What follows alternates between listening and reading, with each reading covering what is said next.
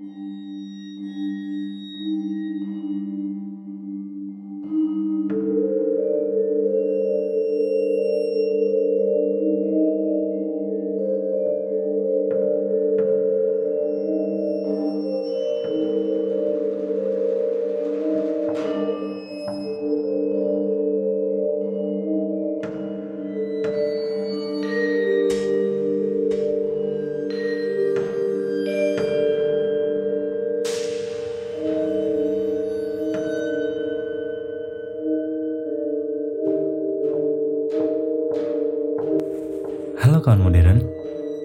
Selamat datang di podcast Dongeng Modern bareng gue Izar dan gue Andrea di Kamis malam.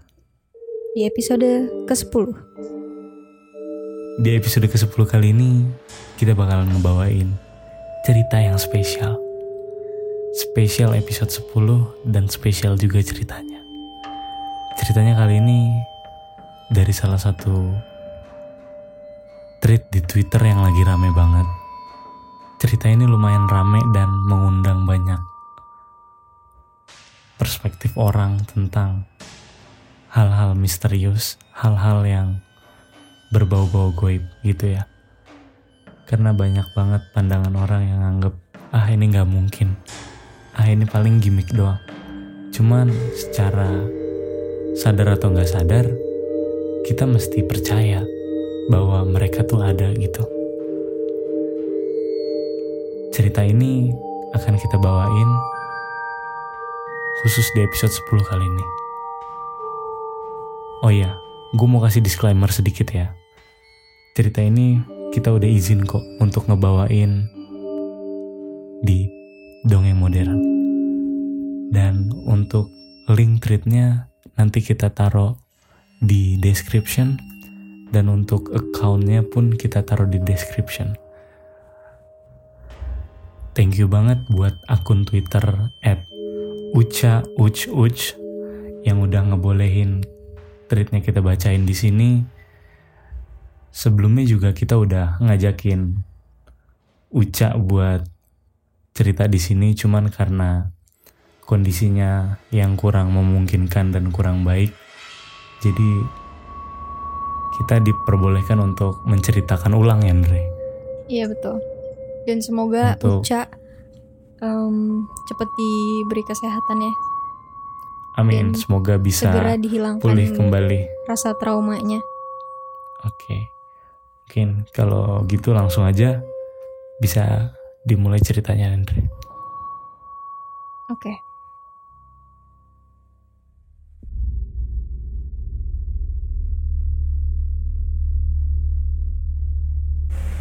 Cerita ini bukan buat orang-orang yang gak percaya atau bahkan julid.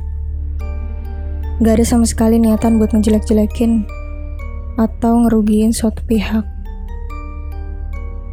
Ini murni hanya pengalaman pribadi dan benar-benar memberi pelajaran hidup yang sangat berharga setelah hampir kehilangan diri sendiri.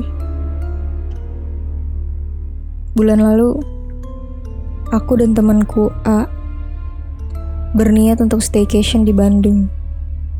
Di salah satu hotel yang unik banget. Dan kita udah booking hotel itu dari dua minggu sebelum keberangkatan.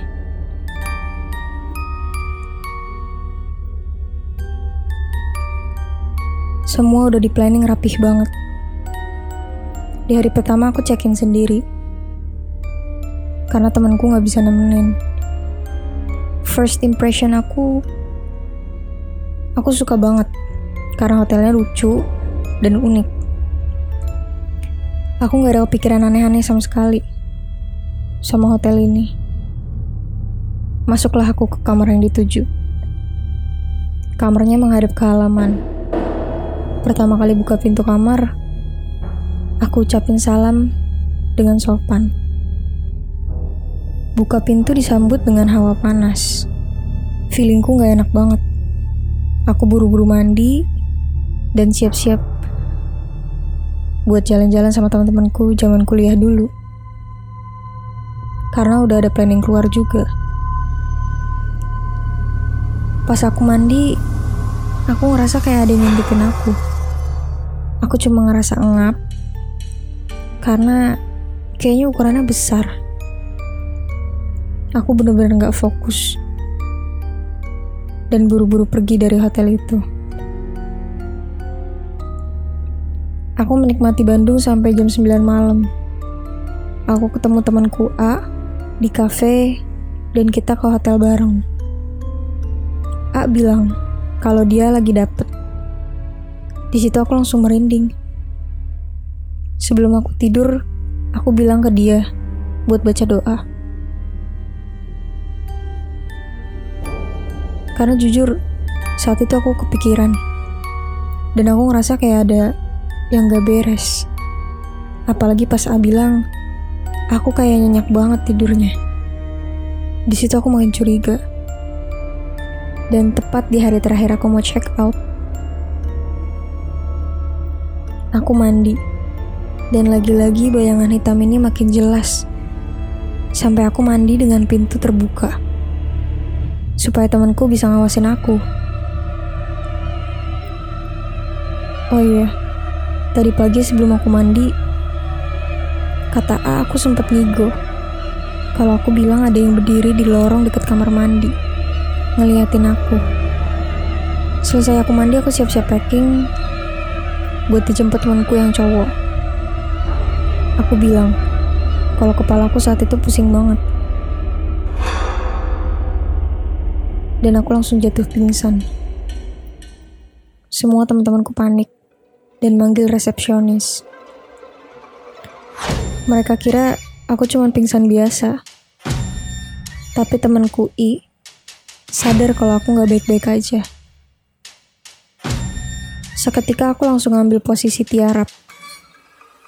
Dengan rambut terurai dan tangan mencengkram lantai.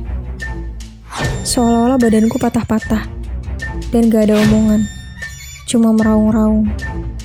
Temenku dan orang hotel panik. Orang hotel pun bingung. Karena di sana nggak ada orang pinter katanya.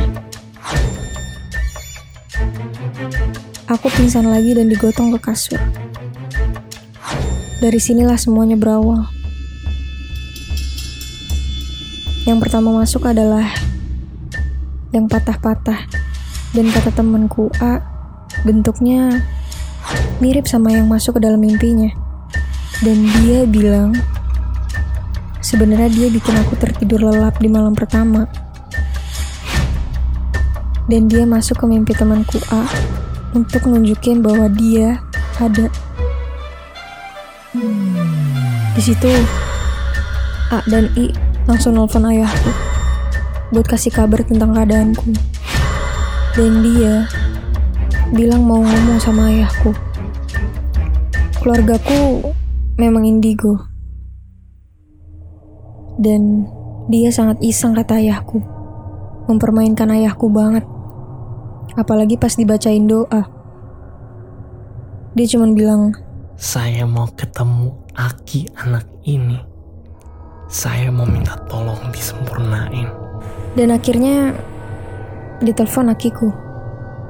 Dia disuruh datang ke Aki dan jangan gangguin aku lagi. Dia bilang dia capek gentayangan selama ini. Dia mau tenang dan akhirnya menemukan aku sebagai jembatan. Tapi dia bilang gini, saya akan keluar dari badan anak ini. Tapi setelah saya, banyak banget yang mau masuk karena gerbangnya sudah terbuka. Kasihan dia. Pasti dia nggak akan kuat karena banyak banget yang ngantri. Saya mau ke Aki sekarang. Tolong bantu saya. Saat itu juga aku sadar dan lemes. Terus aku muntah sampai duduk karena lemes banget. Pas habis muntah, benar-benar pusing. Dan aku pingsan lagi di toilet.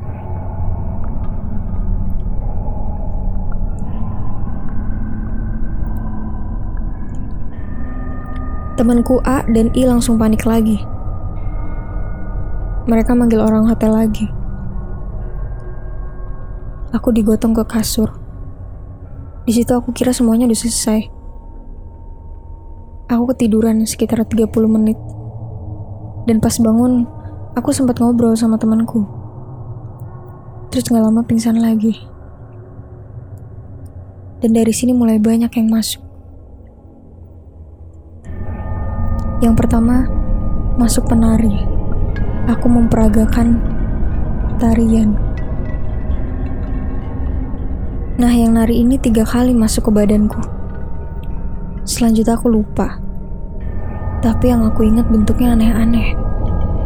Ada yang harimau, lidahnya keluar, Mr. P, Tante K, yang bolong, dan jujur ini serem.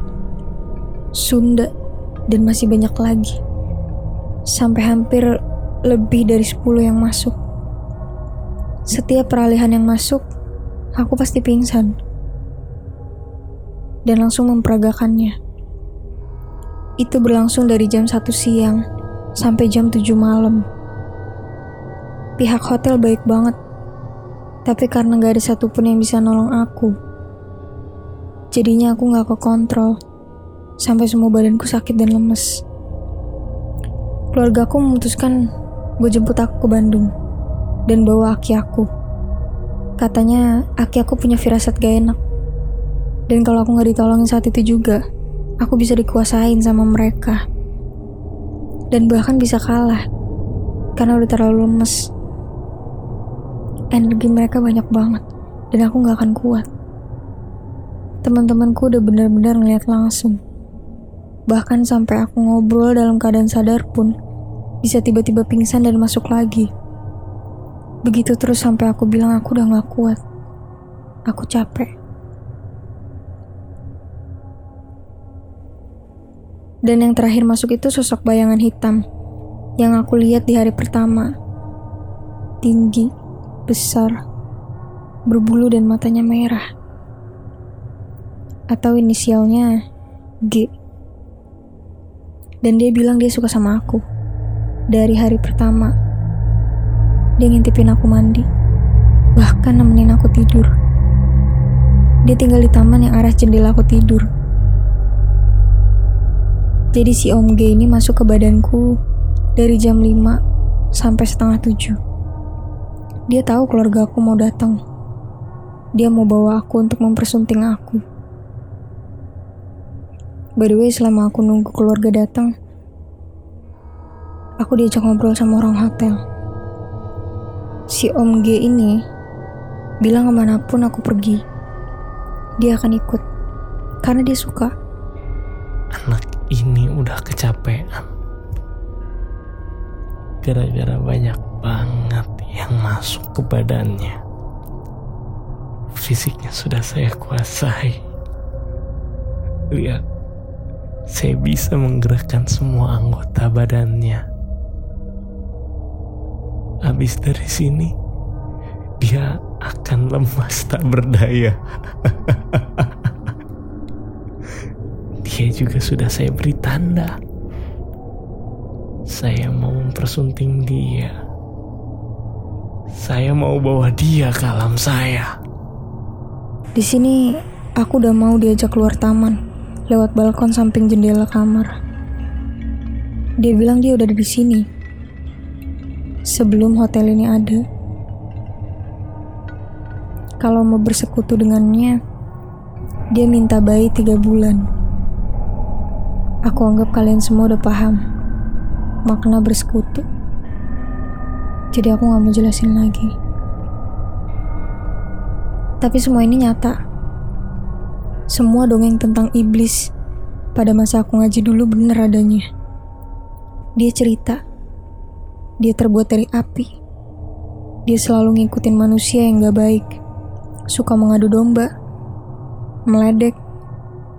Terlebih waktu dibaca ayat-ayat Al-Quran dan diazanin. Dia pun bilang, bahwa dia iri sama manusia.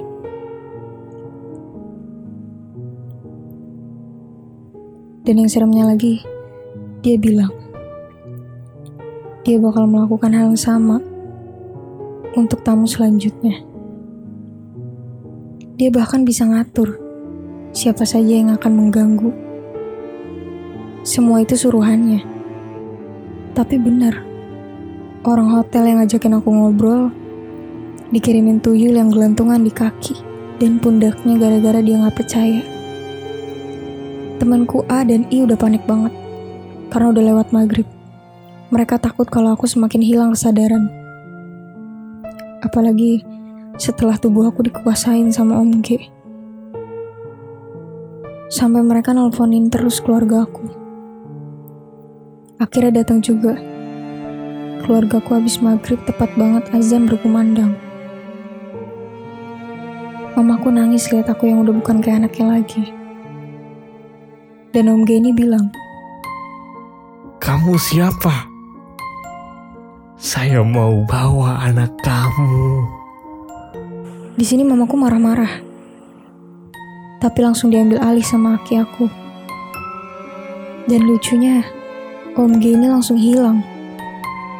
Aku lanjut pingsan lagi. Tiba-tiba masuk penari lagi. Dan kali ini dia menyebutkan namanya. Tanganku lentik menari. Padahal aku sama sekali nggak bisa nari. Seolah-olah semuanya bergiliran masuk lagi. Mau kenal laki aku katanya.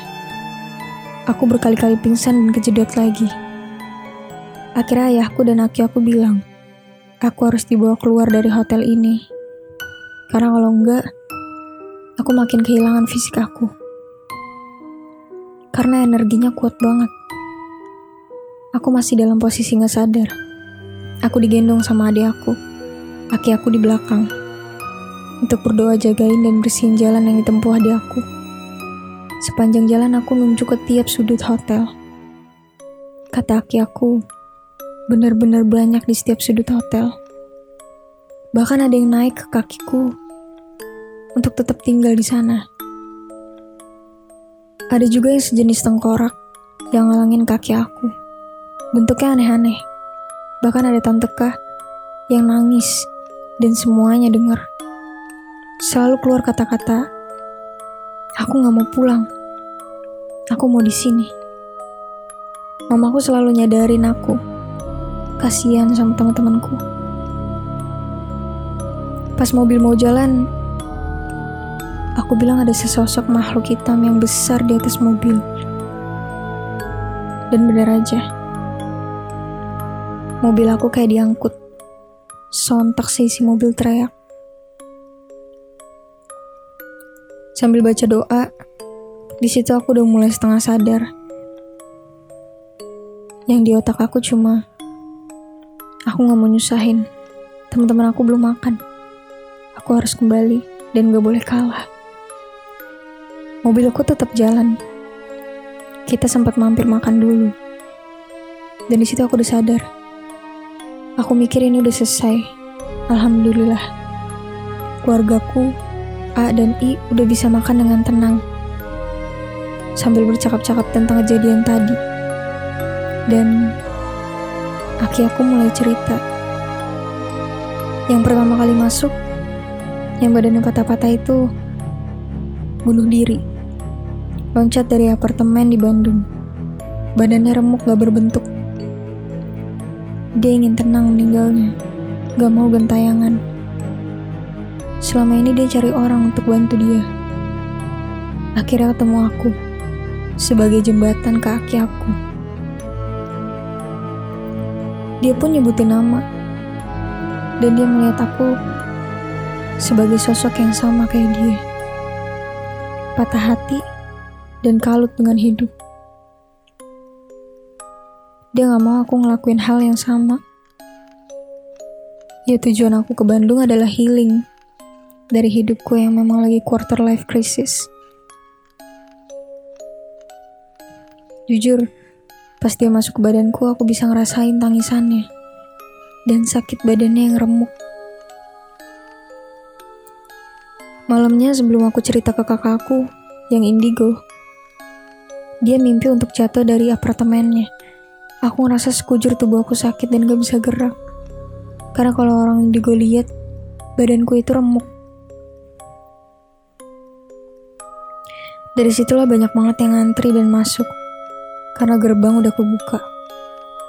Waktu tante lubang itu masuk pun, aku ngerasa sakit.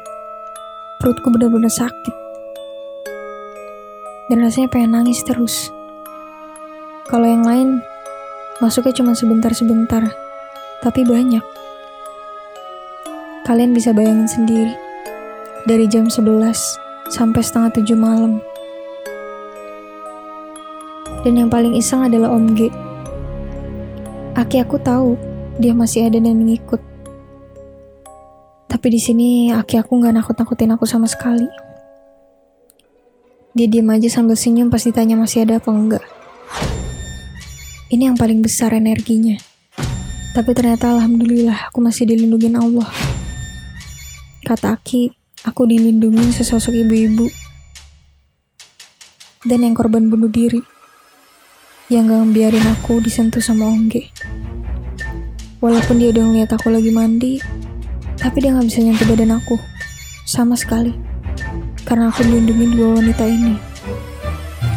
Alhamdulillah banget tapi ini bikin aku trauma. Apalagi buat tidur sendirian dan mandi. Akhirnya kita jalan pulang ke rumah. Pisah sama teman-temanku. Posisinya di mobil, di depan ada ayah sama adik aku. Di tengah pojok kiri aku dan di pojok kanan mamaku. Di belakang ada Aki. Sepanjang perjalanan mamaku nelfon kakakku buat ngasih kabar sekaligus cerita. Ayahku udah bilang, gak usah cerita dulu. Dan ternyata benar aja. Aku langsung teriak dengan suara berat sambil nunjuk mamaku. Diam kamu. Aku langsung buka pintu mobil. Di jembatan Pasopati Bandung. Aku mau diajak turun dari mobil. Mungkin untuk loncat. Entahlah. Adik aku langsung rem mendadak. Ayahku langsung sigap nangkap aku yang berusaha turun dari mobil. Aku langsung diapit ayah, mama, dan Aki. Akhirnya posisiku di tengah sama ayah dan mama. Aki tetap di belakang, sekeluarga zikir. Dan aku juga berusaha untuk mengingat Allah, meskipun sulit. Perjalanan Bandung Bogor terasa jauh banget. Aku pingsan kelelahan akhirnya. Mamaku gak berhenti-berhenti nangis. Dan cuman bilang, Uca balik yuk, mama kangen.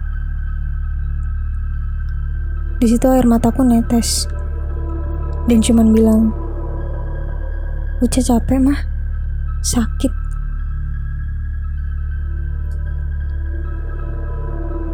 Kita nganterin Aki ke rumahnya. Dan Aki bilang, dan Aki bilang, Malam ini Aki urus dulu ya. Uca dijagain dulu. Jangan tidur sendirian. Semoga gak ada apa-apa. Aku kembali sadar. Tapi semua badanku udah lemes banget. Dan sakit karena lebam-lebam. Aku tidur sama adekku. Aku sadar kok. Aku sempat makan buah dan ngobrol sama adik. Tapi Pas lagi ngobrol, aku kembali pingsan. Adik aku panik dan manggil mama sama ayah. Didoain lagi, tapi yang aku bilang, Saya mau bawa dia. Saya mau mempersunting dia.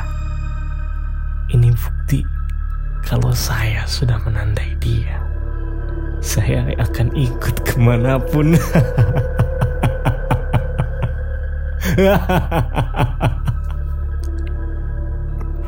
Terus aku pingsan lagi. Pas tidur, aku ngerasa ada yang jalan di pinggang aku. Aku langsung bangunin adik aku.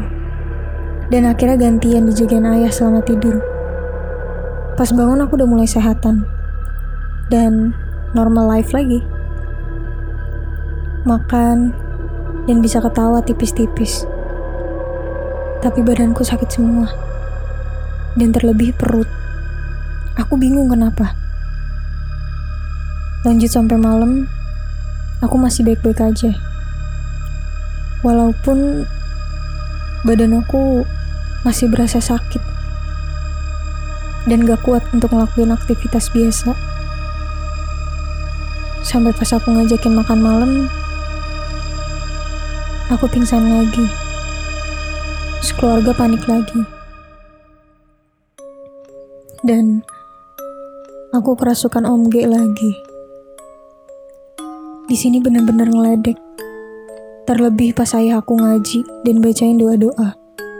Selama pembacaan doa, dia diem nyimak.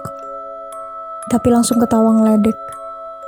Sampai pas dibacain ayat kursi, dia langsung teriak dan nendang ayahku. Adik aku langsung jemput Aki. Mamaku nangis dan cuma bilang ke Aki aku, Ki, tolong alihin dia ke tubuh lain. Kasihan Uca udah gak kuat. Aki aku memanggil dua orang temannya sebagai perantara. Setelah satu jam aku sadar, Pas om-om perantara datang, aku dibacain doa dan pingsan lagi. Kali ini yang masuk ibu-ibu yang jagain aku. Dia bilang, saya merasakan sakitnya anak ini. Lalu dia mengeluarkan tangisan asli diri aku. Dan akhirnya ibu ini pamit. Aku kembali didoain sama aki aku. Pertama, Kenapa badan aku sakit seluruh tubuh? Ternyata yang bunuh diri ini masih ada di badan aku. Dimasukinlah ke om perantara satu untuk bisa lihat sendiri. Dia nangis dan kesakitan. Kedua, kenapa perut aku sakit? Karena tante bolong masih ngikut. Aku lihat sendiri gimana sebenarnya mereka. Sungguh menakutkan. Bahkan tangisannya masih terngiang-ngiang sambil memperagakan bagian tubuh yang menurut mereka sakit. Ketiga, Om G akhirnya berhasil diusir. Setelah ini badan aku lemes banget. Akhirnya, exorcism ini kelar. Sekitar jam 11 malam. Aki aku menceritakan semua kronologis dari awal sampai akhir dan maksud dari mereka semua. Mungkin kalau aku ceritain, kalian bakal bilang aku ngada-ngada. Karena yang mengerti, ya hanya yang mengalami aja.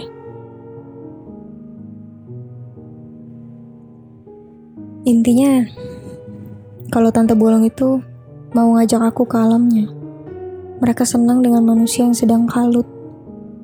Aku memang sempat healing lama dari sosial media pekerjaan, dan teman-teman yang khawatir dengan kondisiku. Kejadian ini benar-benar bawa trauma dan kehati-hatian aku untuk ke depannya. Karena kata Aki, aku akan lebih sensitif. Dan ini adalah pembuka jalan indigo ke aku. Yang aku kira cuma aku yang gak indigo di keluarga. Ternyata dapat di umur 22 tahun.